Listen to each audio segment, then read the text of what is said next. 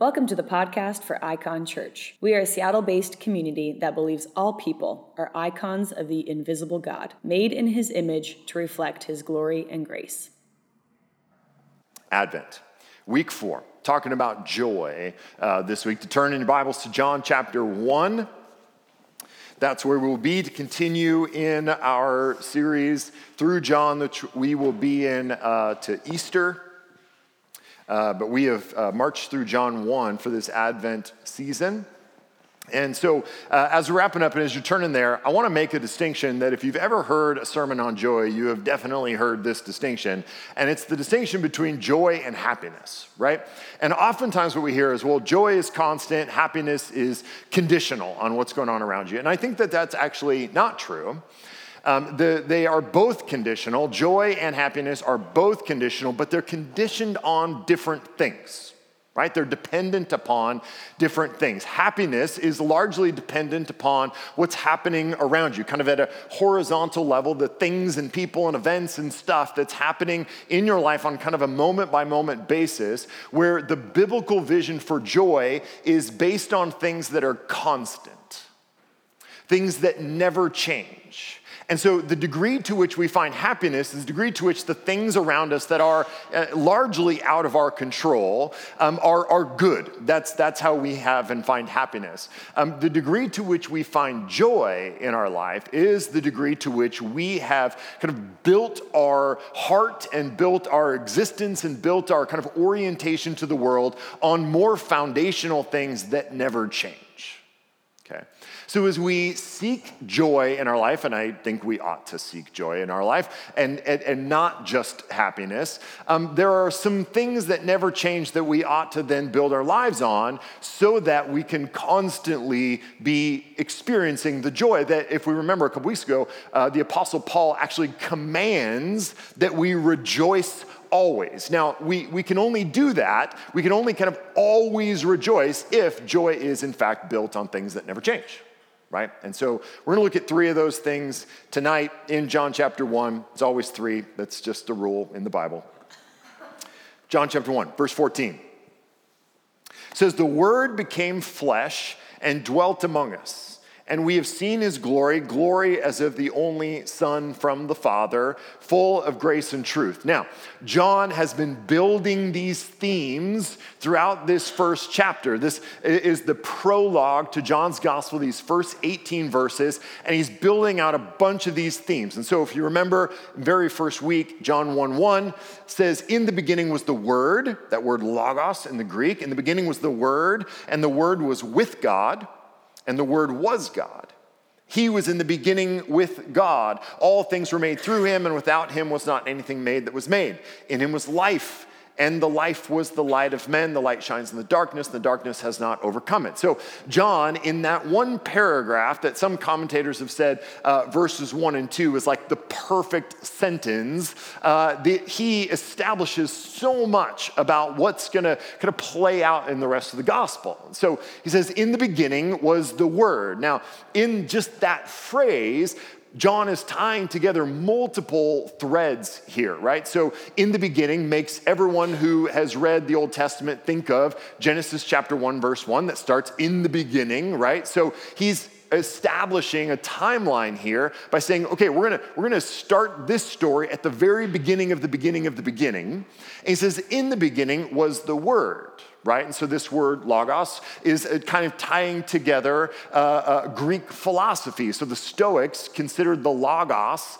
the kind of primary animating principle of the universe. Okay, so simply by saying in the beginning was the word, he said, okay, you Jews who would understand that reference of in the beginning, and you Greeks who have oriented your life around this idea of the Logos, that there is some central truth to the universe, I'm telling you, you're on the same page right? Like what, what you've been seeking in the Logos, the Jews have been following since the beginning. So he ties those two ideas together and then continuing says, and the word was with God, so that there's relationship between the Logos and Yahweh, relationship, between the Logos and the God of the Old Testament, and the word was God. So not only is there relationship, but there's sameness.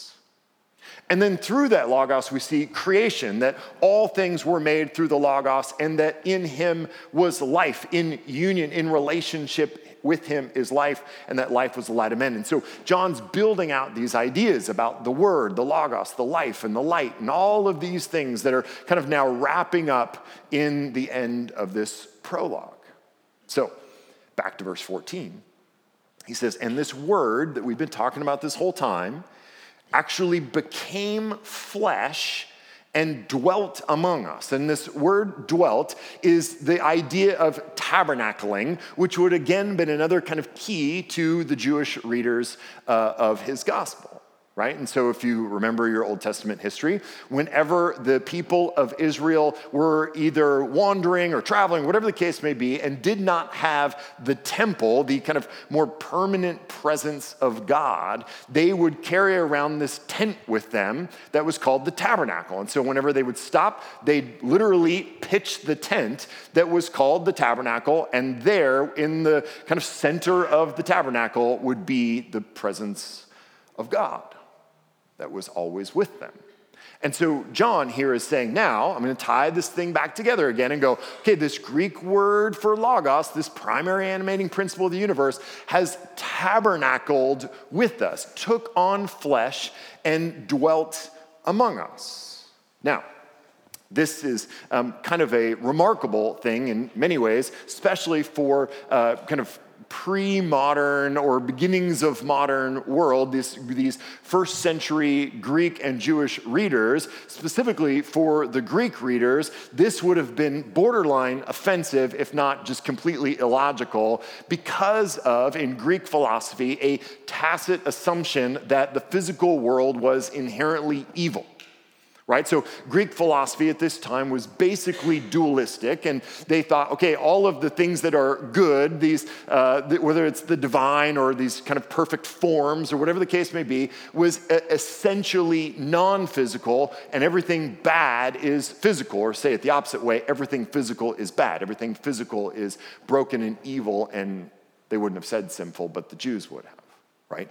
And so, this idea that the Logos had actually put on flesh and become a human being and then tabernacled alongside of us would have been offensive, bordering on illogical to his original readers. Now, for us, it's kind of just unremarkable.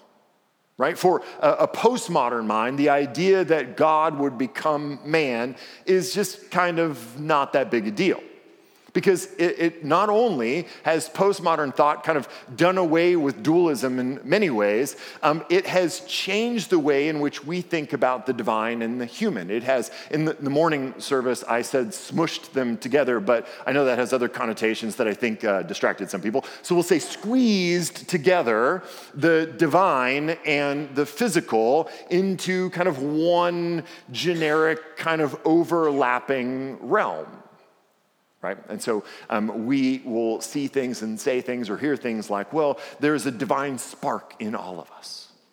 Right? So we go out into nature to experience the divine. And so there's almost like a borderline paganistic understanding of the role of the divine and the human. So we have kind of both um, lowered the vision of the divine and raised the vision of what the human is to say, well, the divine is not that great. It's really more kind of normal, and humans are actually awesome. And so we kind of squeeze that gap that most of human history has experienced. Most of human history would have said God is great and other, and humans are very little, and we have over time kind of squeezed that, right?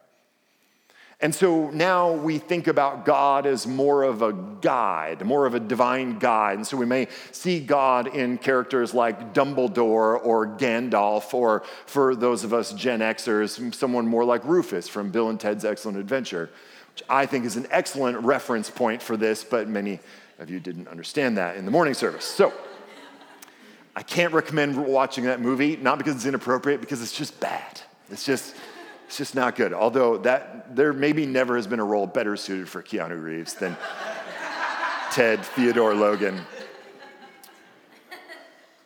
So most of human history, and in fact, Christianity has said God or the divine or the supernatural is very big, and, and humans are very, very low and very small. We have kind of in our, in our culture squeezed those two things together so that uh, this idea of the word becoming flesh is kind of unremarkable, or at least like, well, okay, that's one way to think about the relationship of the divine and the human. Now, What's interesting about this is there's a sense in which that postmodern philosophy that the word became flesh is unremarkable that is actually spot on. Now, for, for very different reasons, not, not because the divine and the human have actually been squeezed together at a, at a level of actual value and position and, and kind of inherent being, but because the relationship between the divine and the human was always meant to be squeezed together.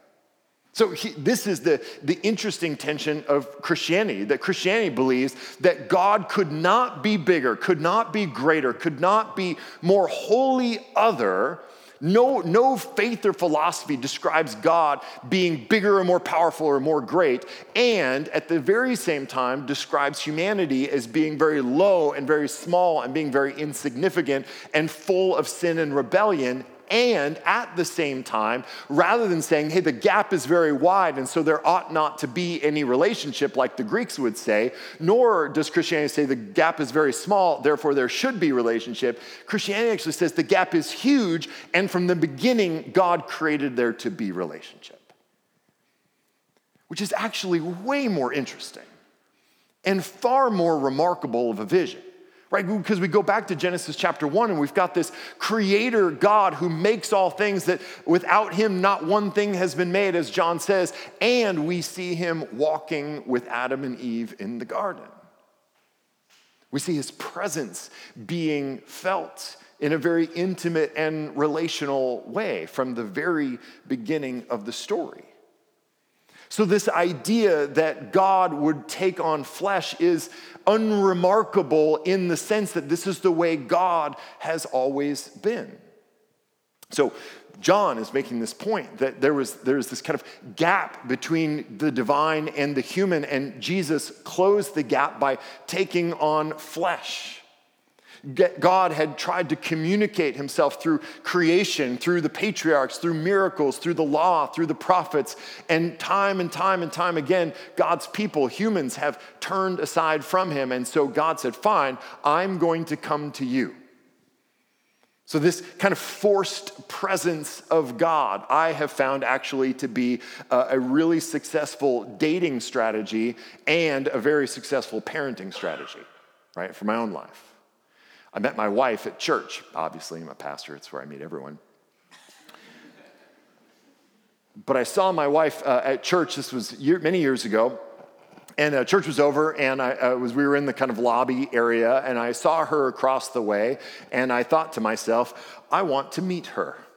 And so I noticed that she was talking to a friend of mine. And so I walked across the lobby and said to my friend Vince, Hey man, how's it going? Good to see you. And then turned my back completely on him and turned to her and made eye contact and said, Hi, I'm Justin.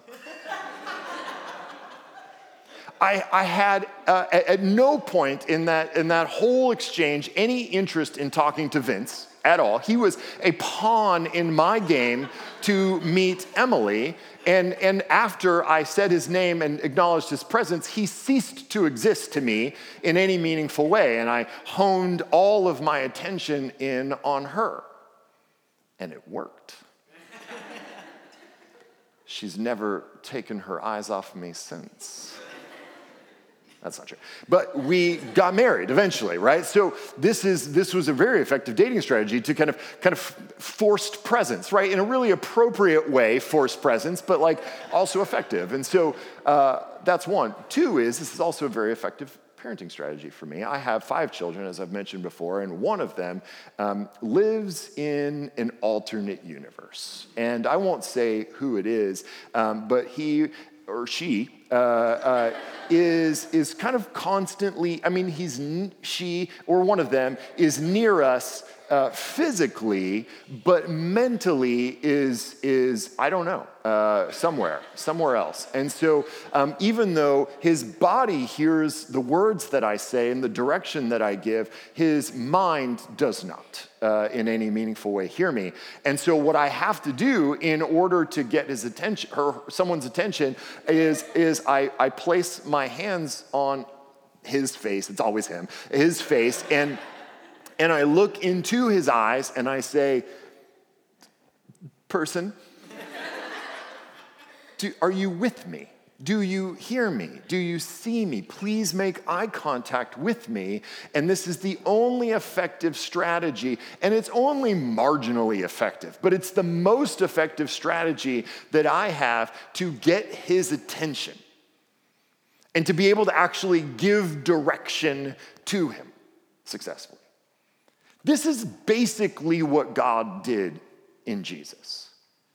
Is he, he, he spoke to us subtly through creation. He spoke to us less subtly through the patriarchs and the prophets and the Bible, the Torah, all of it. And then finally went, okay, listen, I want to be with my people. I want them to be with me. I want them to know me. I want them to see me. And so the word became flesh and dwelt among us and took us by the face and looked us in the eyes and says, It's me. It's me. It's God. Are, are you with me? Do you see me? Do you hear me? There, there were no lengths to which Jesus would not go to make that connection with us. So we can find joy in our life because we cannot escape the presence of God. That generations of people attempted to ignore or escape the presence of God, and Jesus finally went, Okay, I'm gonna grab you by the face, and I'm gonna look deeply into your eyes, and you are gonna hear my voice, and you are gonna see my actions, and you are gonna know me. And there's nothing you can do to escape it. We cannot escape the presence of God. Number two, verse 16. We're going to skip 15 for two reasons. One, we actually looked at this uh, two weeks ago, and we're going to look at it again in two weeks, so twice is enough.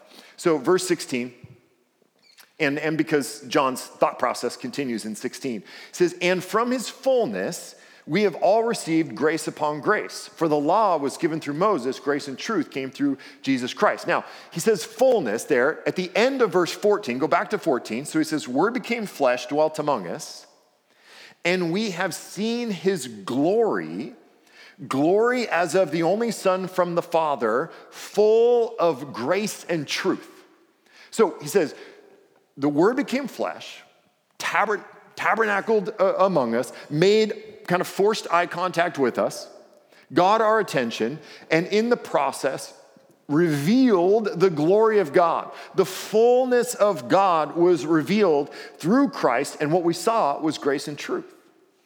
So then, from his fullness, back to 16, we have all received grace upon grace upon grace upon grace. So in verse 14, John says, Listen, um, when Jesus came to this earth, he revealed grace and truth, the twin needs of every human being. The things, the two things that we need the most grace and truth. Like we need to understand in, in truth, we need to understand what it is we're here for. And so Jesus revealed, like, why are you here and what are you for and why are you breathing and why do you have eyes to see and ears to hear? Why do you, why are there other people and why are there, why is there plants and animals? Why does the world exist? What is your purpose? Why are you still alive? Jesus revealed all that and revealed kind of uh, what I think of as like kind of like a line to go, okay, Go do that. This is what you're for. This is what you're made for. Go in that direction. And he not only taught us what that was, but then he also modeled it for us. Now, without that, without that true line, without that, that understanding of what it is we're here for, we are left to wonder. We're left to guess. We're left to, left to just kind of hope we understand what we're here for, but without that narrative, without that arc, without that idea of what we're for, we're left to wander. Um, as a, a, a, young man, again, I mentioned I'm Gen X, I'm like barely Gen X, but I'm like on the line between Gen X and millennial, and of course I'm to claim Gen X. And uh, but I grew up with like early video games, and I've never been a big video game person. It's not no judgment, but they're the worst. And so I, the, I think the reason why is because early on, my buddies played The Legend of Zelda. Anybody old enough to have heard of The Legend of Zelda? Thank you, thank you. Okay, great. Uh, here's my understanding of The Legend of Zelda, and, and now this is dated now, probably 45 years, but. Uh, uh, I, my memory is I stood on, I sat, sat on the couch while my friends uh, had a little guy and they just wandered around looking for stuff. But they didn't know what they were looking for. They would see a thing and go, oh, let's go see if that's a thing. And then it wouldn't be. And then they would go to another thing and try to see if that's a thing, and it wouldn't be. And they would do this for six hours until they eventually accidentally bumped into a guy that turned out to be a thing. And it was like, oh, cool. All right, six more hours. Let's find the next thing. It was just random and pointless, and I lost interest about 15 minutes in. Life without truth is like wandering around in the legend of Zelda. That's my best illustration. That's all I got. It is pointless, it is aimless, and we walk around just wondering if what we're doing is even worth anything. If we're even walking in a direction that is fruitful for our lives. When Jesus came, he gave us an aim. He gave us a direction. He gave us a line to walk and says, That's what you're for. That, that's what I, I made you, and this is what I made you for. Go do that. So we need that, but we also need grace because we will inevitably walk off that line and do something else and explore other places and things and ideas and patterns of behavior. And Jesus then gives us grace to orient us back to the line. Now, here's what I need to say about grace. Oftentimes, when I hear people talk about grace, they'll say, Well, give me grace when it comes to this, or I, I want grace for this, or you owe me grace for this. Often, what they mean is, Give me a pass on this. Don't hold me accountable to this. But here's the thing that's not what grace is, and it never has been, and it never will be. Grace, write this one down grace always transforms. Grace always transforms. Grace never just affirms. That's just not what grace is. Grace always transforms. And so it is if we are on this line that Jesus going, that's the direction, that's what you're for, and we start wandering over here, grace is Jesus going, okay, I love you, so I'm gonna orient you back. I'm gonna pull you back towards the line so you can go. Grace does not say, oh, you're off on this line? Oh, okay, cool. Pat you on the head, just keep going. That seems like a fun line. Just go do that. That's not grace. That's something else, but it's not grace. The grace of God always orients us back to the truth of God, 100% of the time. 100% of the time. One of the things that you learn about children is they can't be trusted. Just in general, but specifically, they can't be trusted when walking down city streets. Okay? So most of my children have uh, lived, either been born in or lived in San Francisco or Seattle. And um, we walk down the streets of cities, and they're learning how to navigate city streets, but they don't, that's not intuitive for them. And so my youngest is two. We were in, uh, in downtown uh, last night, actually, uh, and, uh, and he cannot be trusted to just be sat on the street and, or on the sidewalk, or the street, really, but uh, definitely not on the sidewalk. And just, we would never, we like, we would never follow him, right? But sometimes we want to let him walk, and so he'll walk, most because I'm tired of uh, holding him, but we'll let him walk, and then he'll start to veer out towards the street, and I will very graciously ease him back away from traffic and back onto the sidewalk. This is the grace of dad in his life right? It orients him back to what is good. I would never just set a kid down, let it walk, and follow the kid. I would never do that. That would be foolish. Actually, that's not true. I have done that just to see what they would do, and I hide uh, and follow them. And one of my kids really went pretty far. Actually, I was impressed. But I was always there. That's the important thing in case you work for CPS. So, Grace always transforms. Now, John here says we've received grace upon grace. And, and the idea in the language here is it's grace upon grace upon grace upon grace. Layers of grace, grace that never runs out. Not eternal allowance or affirmation, but a never ending, transforming grace. God never tires of going, come on, come on, no, come on back. Come on back to what you were made for. Come on back to what I built you for. God never tires of granting grace for us to orient us back to the very purpose for which we were made. Martin Luther describes it this way He says, The sun is not dimmed and darkened by shining on so many people or by providing the entire world with its light and splendor. The sun retains its light intact. It loses nothing. It is immeasurable, perhaps able to illumine 10 more worlds. I suppose that 100,000 candles can be ignited from one light, and still this light will not lose any of its brilliance. Thus, Christ our Lord, to whom we must flee and of whom we must ask all, is an interminable well, the chief source of all grace. Even if the whole world were to draw from this fountain enough grace and truth to transform all people into angels, still, it would not lose as much as a drop. This fountain constantly overflows with sheer grace. In verse 17, John says, For the law was given through Moses, and grace and truth came through Jesus Christ he, he draws a distinction here, right? In the law, we saw we had truth. God laid out what, what he wanted for God's people and how they would live. And certainly there were allowances in the law for forgiveness, so that when and if they got off that line, there was things that they could do to, to earn God's forgiveness, but there was not grace in it. There was not transforming grace to turn them back into the kinds of people that God wanted them to be. Only in Christ does that kind of grace exist. Paul picks up this theme in Romans 5. He says, Now the law came in to increase the trespass, but where sin increased, grace abounded all the more. So that as sin reigned in death, grace also might reign through righteousness, leading to eternal life through Jesus Christ our Lord.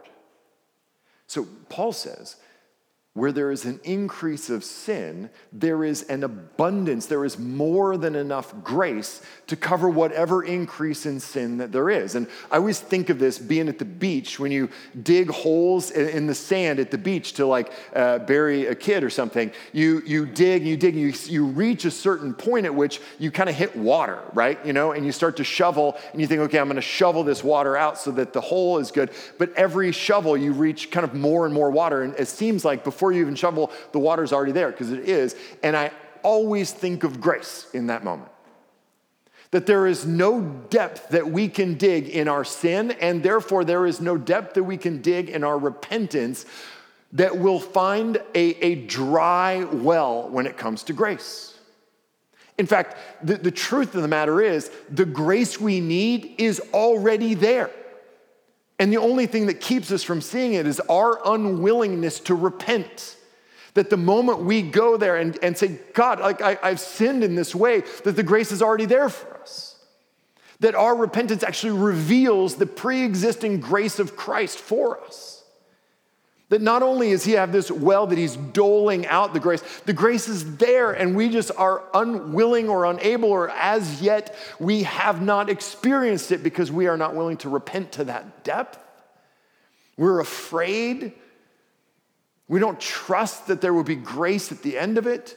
And yet, Paul commands it. Paul uh, affirms it. Paul guarantees it that where sin abounds, grace abounds all the more.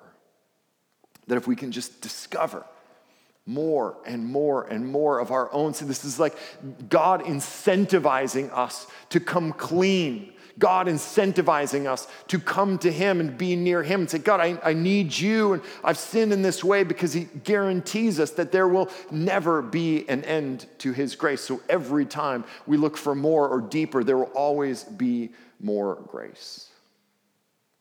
I experienced an illustration of this this week. Um, we have uh, a, Christmas version of one of those Russian nesting dolls. You, you, know those things where it's like a thing inside a thing, and and, our, ours is uh, Christmas themed. So the first one's like Joseph, and then Mary's inside, which is like weird theology, but. Um, but you open it and then and there's more and it gets down to jesus and um, the first time we showed my son will who's two it was really super cute. We got it on video, I think, and uh, or, or, didn't happen. And uh, uh, we we would take the first one and you go, and see that there was a second one, and we'd take and open the second one and go, and then we'd take the third and open the third and go.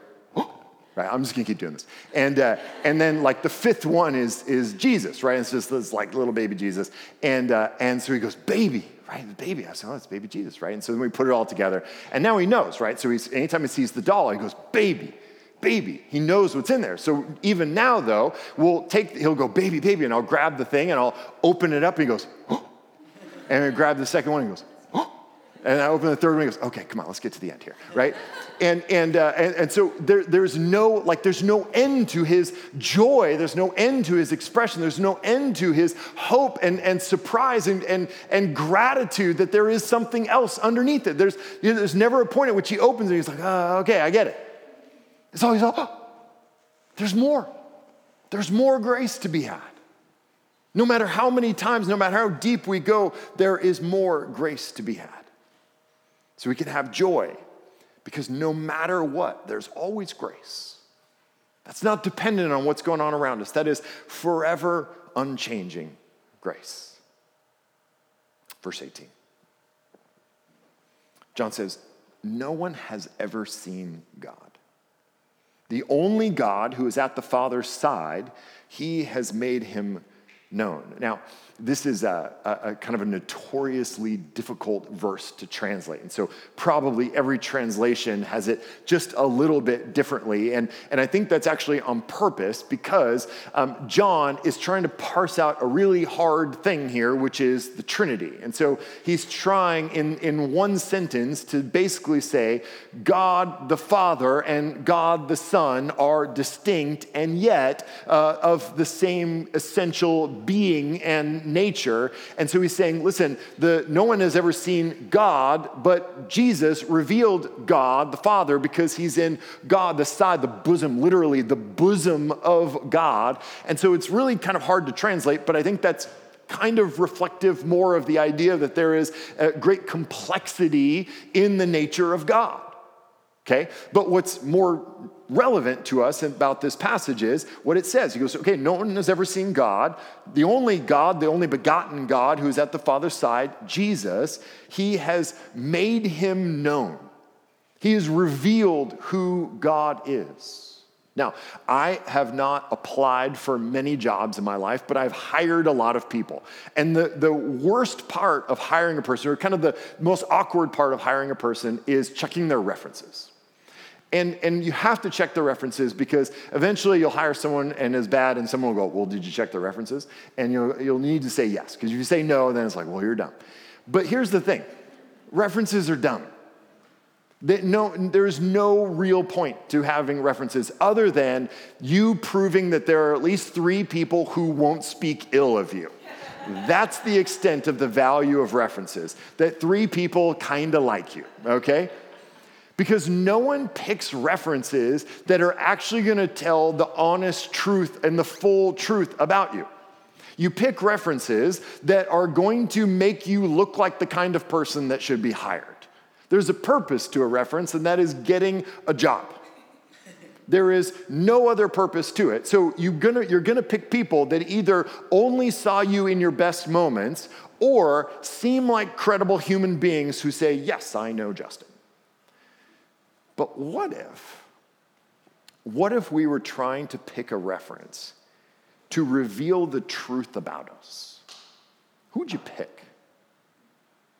Who would you pick if you wanted someone to really know you? Who would that be? Spouse, best friend, a parent, sibling? If the goal was not a job, but the goal was kind of full knowledge, who would you pick?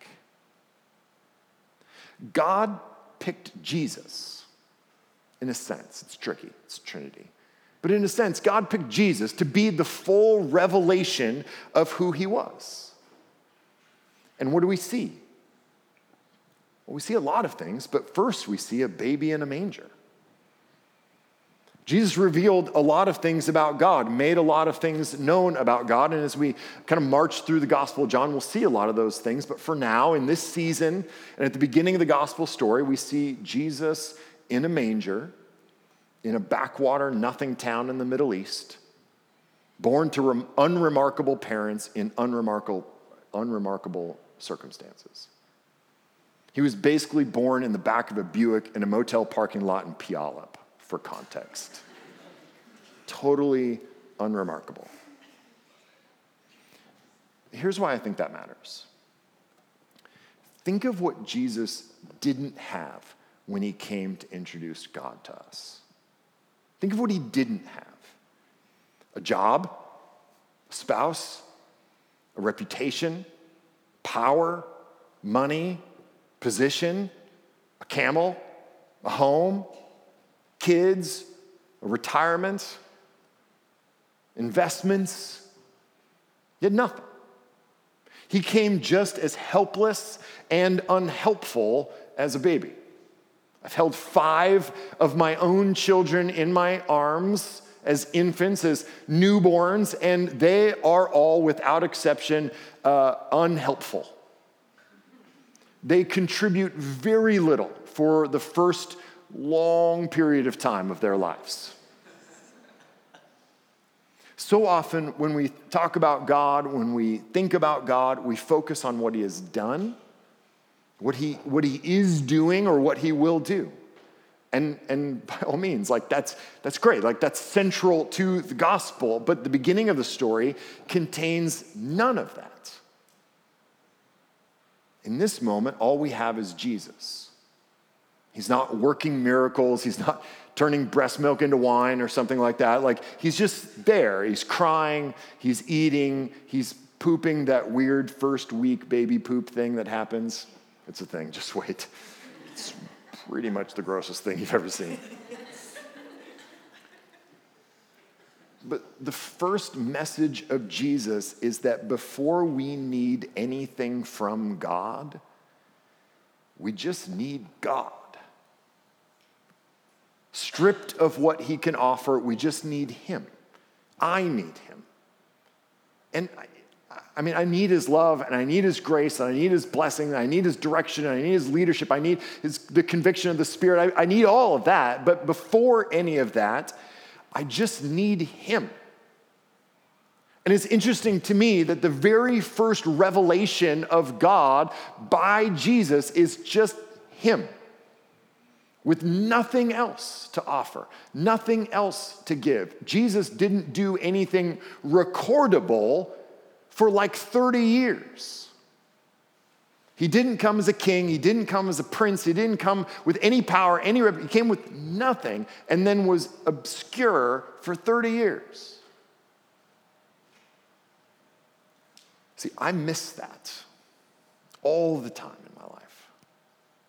I miss the presence of God in my life because I'm looking for the acts of God. I'm looking for the provision of God. And so in the process, I miss God. And in fact, it's not just God. Uh, this kind of thinking has crept into all areas of my life. I can't just enjoy my kids because I can only see what they aren't yet. I can't enjoy my job because there are so many things we haven't accomplished. I can't just enjoy my wife, my money, my stuff, my friends because I'm focused on and unsatisfied with what they can offer me. I can't even enjoy God because of all the things I want from Him, and at the very same time, all the guilt I feel for that. See, God chose to enter the world in a way that challenges everything I care about fact, um, when I was writing out my notes, I was writing this long list of things that Jesus didn't have when he was born the job, the spouse, the reputation, the money, the position, the camel, the home, the kids, the retirement. And I only noticed later that I wrote reputation twice. And it made me think, gosh, do I care about that? Like maybe I, maybe I care a little bit too much about that. But if it's so present in my mind that I'm recognizing twice that Jesus has none of it. God chose to enter the world in a way that challenges everything I care about. So I wonder if our greatest joy during this season might be the realization that all the things we spend our lives pursuing, the things that matter to us so much but bring us so little real pleasure, that those things don't really matter and can at best be sometimes sources of happiness but never sources of joy. And when you strip all of this stuff away and get down to the things that really matter, the things that never change, guess what we find? We find joy. Because our hearts can be content. When our lives are built around things that don't change, when that's what matters most to us, that's when we will find joy. The presence of Jesus never changes. The constancy of his grace never changes. The sufficiency of life with just him never changes. So, those are the things that if we can orient our life, that, that those can be the foundational things, the things that we look to, that we ask to give us happiness and joy, that we will actually find what we're looking for. But to, to, the degree that we're asking the people and things around us to provide for us that joy that we seek and need, we will only occasionally find happiness, but we will never find joy. So the ask is simple. God has made a way for us to know joy to actually experience it no matter what is going on around us. We can actually obey Paul's command to rejoice in all things when we have centered our lives and our hearts around Him. Thank you for listening to the podcast for Icon Church. For more information, go to iconchurch.org.